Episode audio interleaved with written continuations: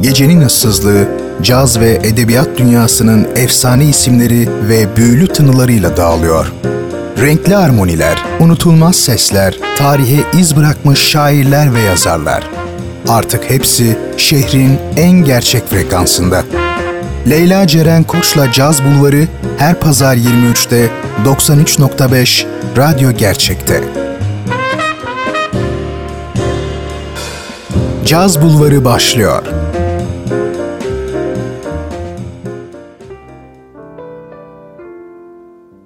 Samsun'da edebiyat ve cazın kalbinin attığı adres 93.5 Radyo Gerçek'ten ve Caz Bulvarı'ndan herkese keyifli geceler sevgili dinleyenler. Ben Leyla Ceren Koç'la birliktesiniz.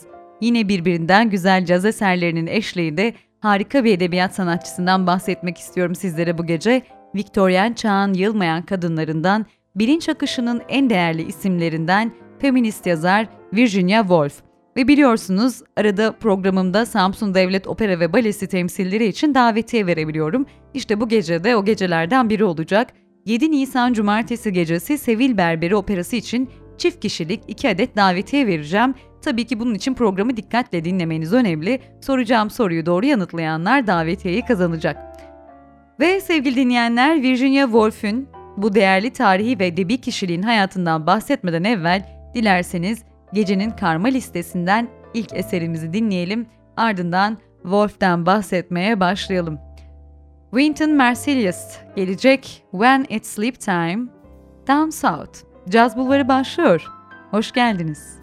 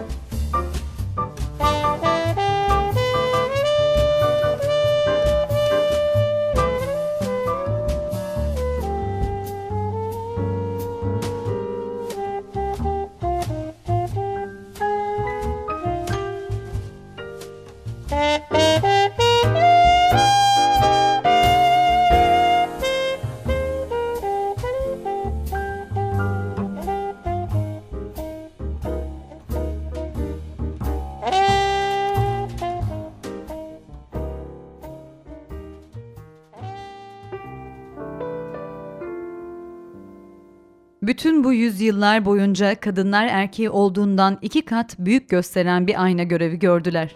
Büyülü bir aynaydı ve müthiş bir yansıtma gücü vardı. Böyle bir güç olmasaydı dünya hala bataklık ve balta girmemiş ormanlardan ibaret olurdu. Savaşlarda zafer kazanıldığı duyulmazdı.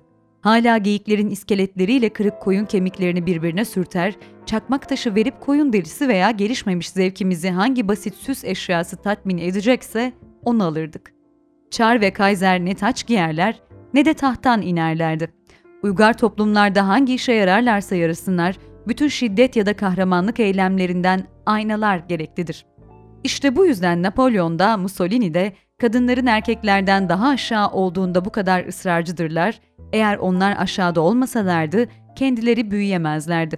Bu da çoğunlukla kadınların erkeklere gerekli olduğunu kısmen de olsa açıklıyor. Ayrıca erkeklerin kadının eleştirisi karşısında ne kadar tedirgin olduklarını, aynı eleştiriyi yapan bir erkeğin verebileceğinden daha fazla acı vermeden, erkeği daha çok öfkelendirmeden, kadının bu kitap kötü, şu resim zayıf filan demesinin nasıl olanaksız olduğunu da açıklamaya yarıyor.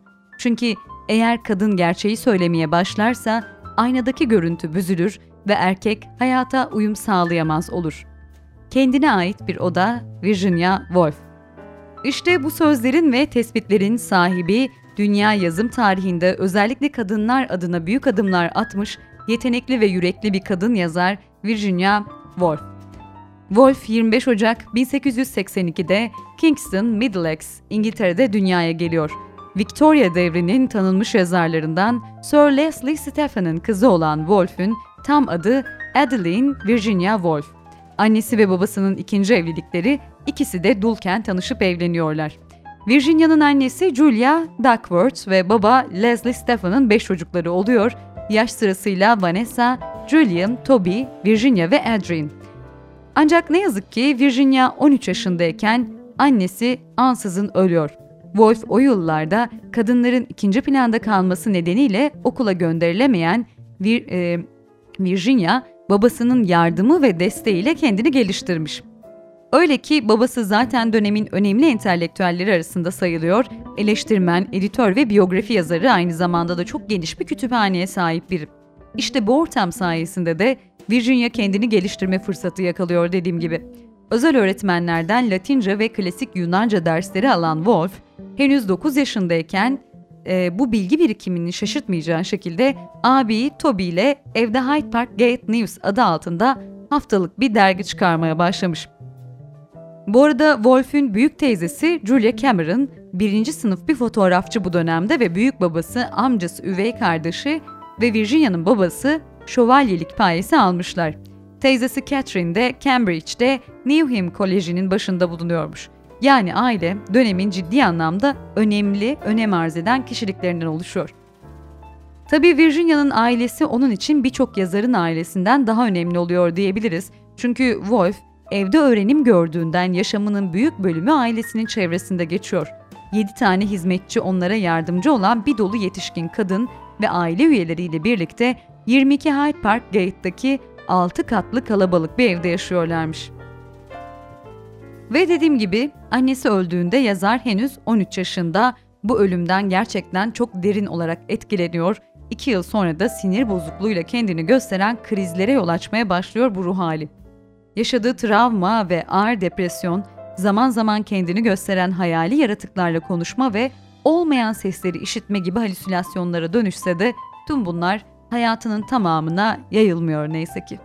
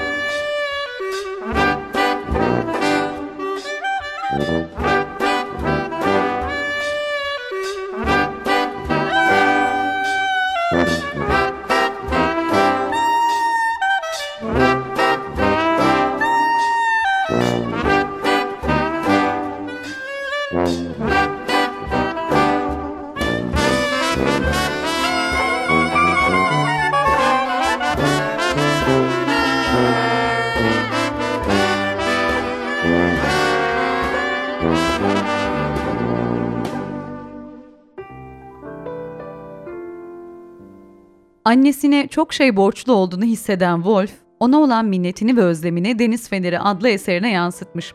Hatta bu o kadar güçlü bir aktarım oluyor ki romanla ilgili olarak e, Wolf'ün kardeşi Vanessa, annemin portresi düşünebileceğimden çok daha ona yakın. Ama böyle mezardan geri gelmesi acı verici diyor.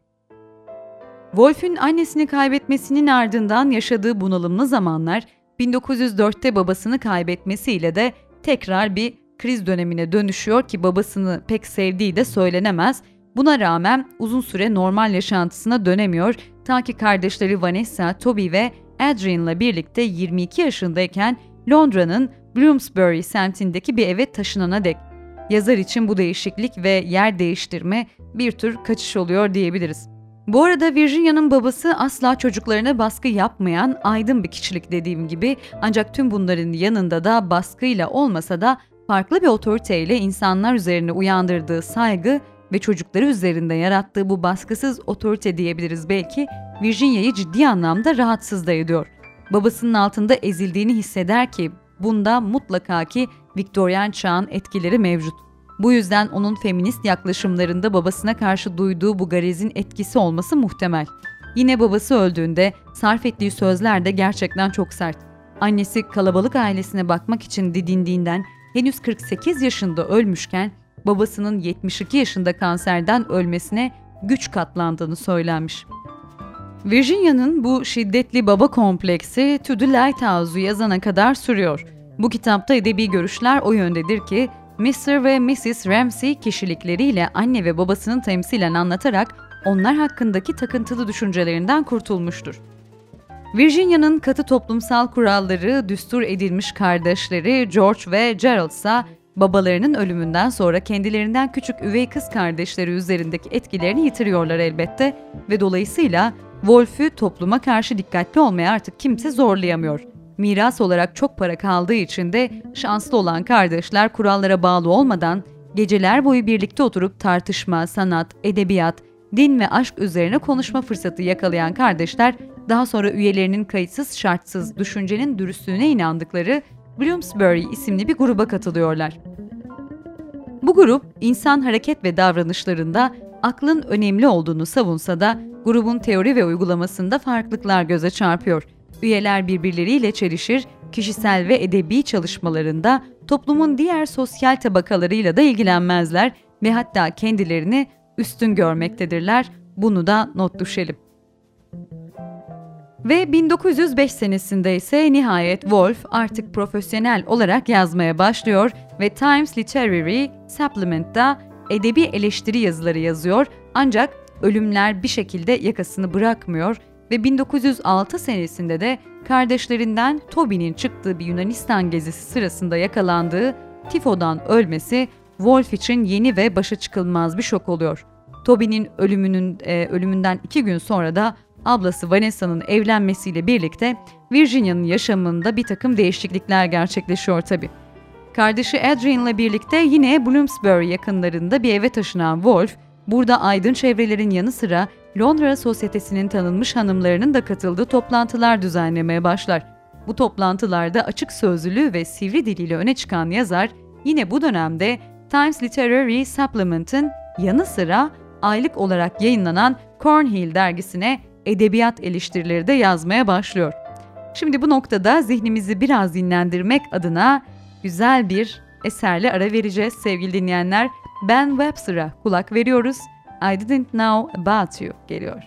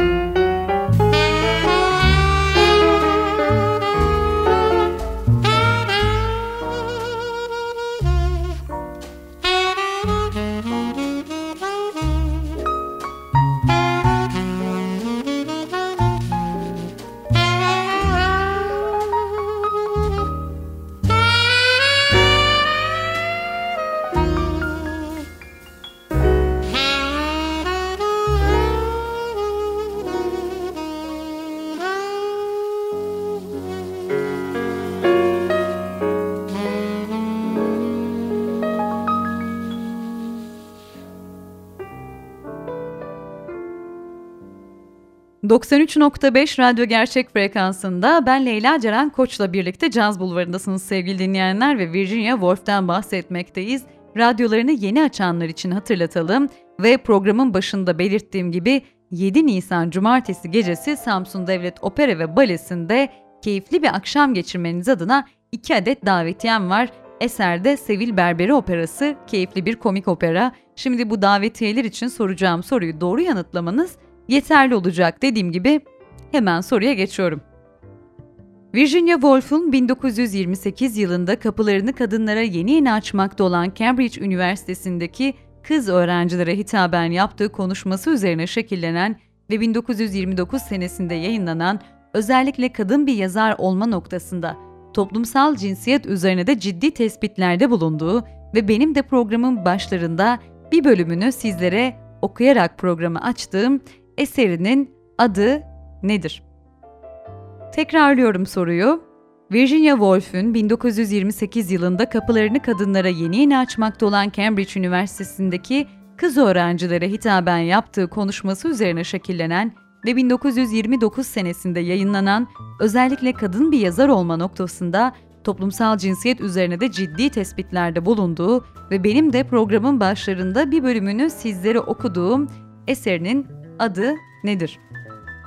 Cevaplarınızı leylacerenkoc.gmail.com adresine gönderebilirsiniz. Dediğim gibi doğru yanıtlayanları önümüzdeki cumartesi gecesi pek keyifli bir opera akşamı bekliyor olacak.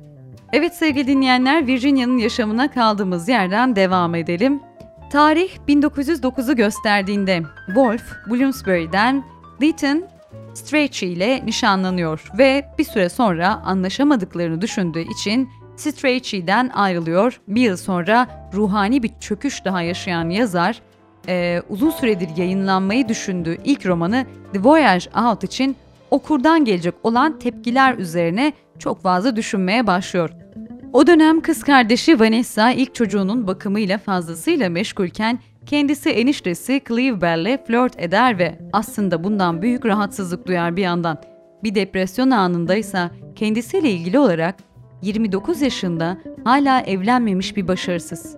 Çocuğu da yok üstüne üstlük. Ruhen hasta ve yazar falan da değil ifadelerini kullanan Wolf'a incinmişlikleri çok fazla olduğu için doktorlar tarafından yeniden bir dinlenme kürü verilir bu döneminde. Endişeyle yayınladığı ilk romanı Voyage Out yayınlandığında Virginia 33 yaşındadır ve kitabından eleştirmenler övgüyle bahsederler. Stili ise zeki, kurnaz ve yaşam gücüyle dolu olduğu söylenir. Ve 1912 yılında ise Wolf hayatının dönüm noktalarından birini yaşar ve Cambridge'den sol kanat siyaset kuramcısı ve eşi olacak kişi Leonard Wolf ile tanışır. Leonard Wolf bir ömür boyu Virginia'nın ruh sağlığının gözeticisi ve yaratıcı kişiliğinin en büyük destekçisi olur tabi. Hem de tüm bunları evlenmeden evvel Virginia'nın ona beni bedensel olarak etkilemiyorsun hiç diye açıkça kırıcı bir not yazmasına rağmen yapar. Evliliklerinin ilk yıllarında 1913'ten 1915'e kadar yaşamının en ağır çöküntülerinden birini yaşayan Wolf, intihar girişiminde de bulunur bu dönemde. Yaşadığı ruhsal bunalım öncekilerin tümünden daha şiddetli ve daha uzun süreli olur ve belki de bunun nedeninin kocası Leonard'ın birçok doktorla konuştuktan sonra evliliğin çocuksuz devamına karar vermiş olmasındandı diye de düşünüyor, e, düşünülüyor. Ve sonunda kendisine her türlü beyinsel uğraşla saklanan Wolf bir kliniğe yatırılıyor.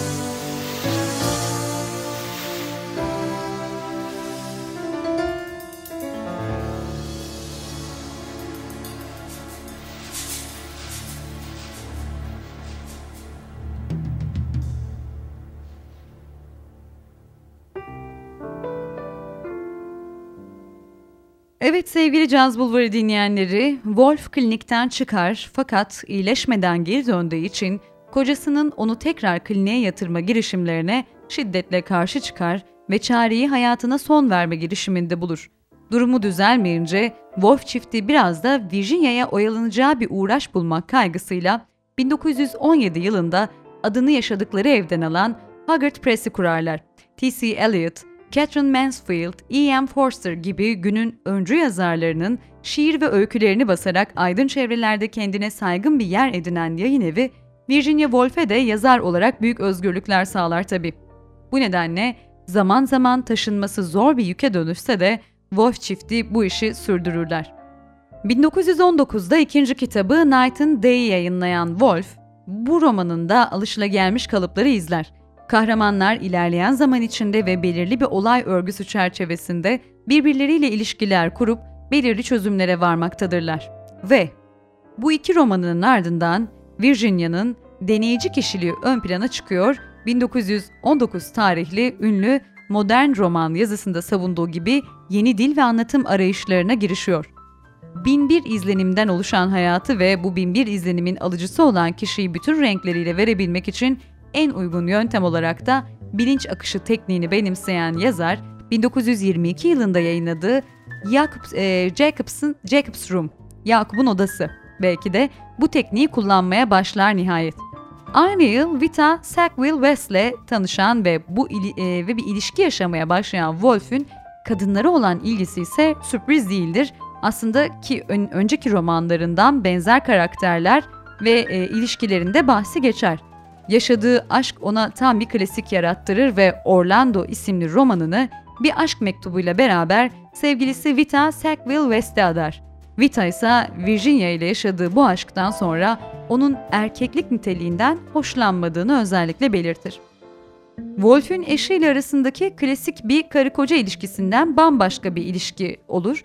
Aralarında asla cinsel bir yakınlık olmaz ancak çok güçlü bir hayat arkadaşlıkları vardır. Bunun yanı sıra ilginç bir şekilde Virginia, Leonard'a çok büyük bir sevgi de duyar ve hatta onu başka kadınlardan da kıskanır. Kendisi de Vita ile aşk yaşadığı sırada Leonard'a olan bağlılığı da devreye girer ve hatta belki bağımlılığı onu üzgün görmeye dayanamayacağını söyler.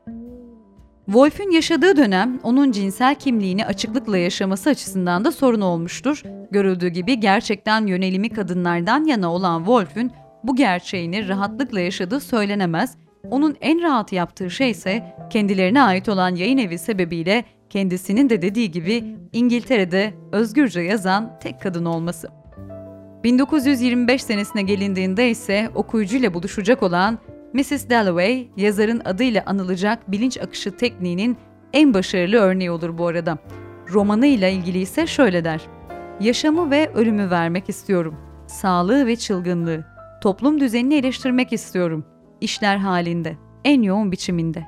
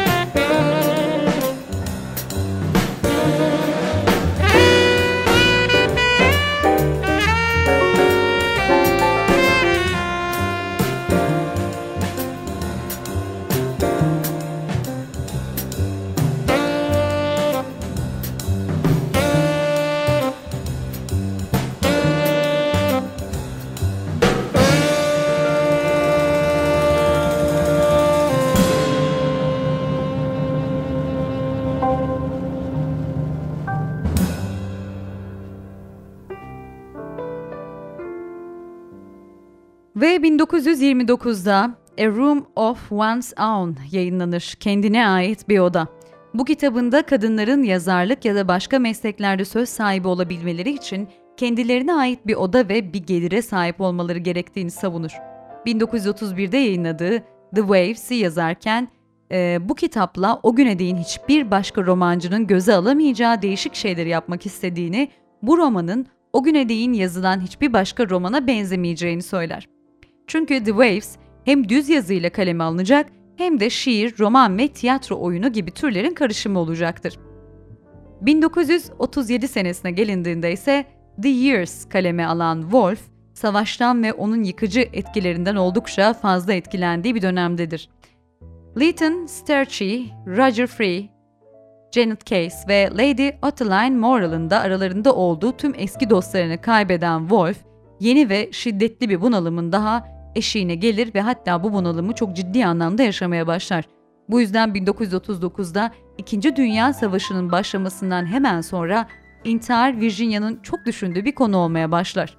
Eşi Leonard Yahudi olduğu için de Nazi tehlikesini enselerinde hissetmeleri de cabası. Savaşın ilerleyen dönemlerinde ise adeta kapılarına kadar dayanır e, bu savaş diyebiliriz. Londra'da Luftwaffe'in hava saldırıları evlerinin bir bölümüyle The Hogarth Press'in bürosunu yerle bir edince Wolf çifti büyük bir çabayla Virginia'nın babasının kütüphanesinden kalan evlilikleri boyunca biriktirdikleri ve yayın evleri The Hogarth Press tarafından basılmış binlerce kitabı kurtarmaya uğraşırlar ve bunu neyse ki başarıyorlar. 26 Şubat 1941'de ise Between the Acts bu romanı bitirdiğinde müsveddesini okuması için Leonard'a veren Wolf, Son romanını yazarken sıkıntı çekmemiş, büyük bir keyifle yazmış hatta.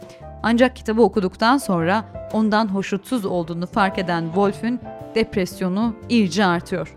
Artık okuyamayan, yazamayan ve aklını hepten yitireceğinden endişe eden Wolf, 28 Mart 1941'de ölmeye hazır olduğunu hissediyor.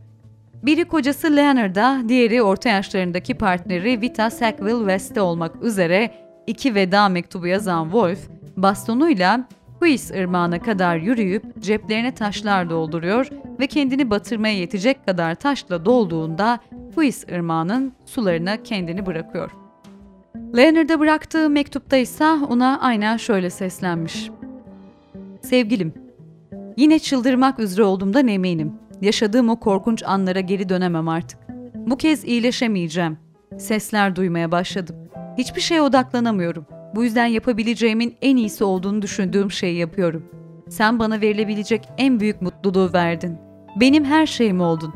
Bu korkunç hastalık beni bulmadan önce birlikte bizim kadar mutlu olabilecek iki insan daha düşünemezdim. Artık savaşacak gücüm kalmadı. Hayatını mahvettiğimin farkındayım. Ben olmazsam rahatça çalışabileceğini de biliyorum. Bunu sen de göreceksin. Görüyorsun ya. Bunu bile düzgün yazamıyorum. Okuyamıyorum. Söylemek istediğim şu ki yaşadığım her mutluluğu sana borçluyum. Bana hep sabır gösterdin, çok iyi davrandın. Demek istediğim bunları herkes biliyor. Eğer biri beni kurtarabilseydi o kişi sen olurdun. Bir tek senin iyiliğinden eminim. Onun dışında her şey terk etti beni.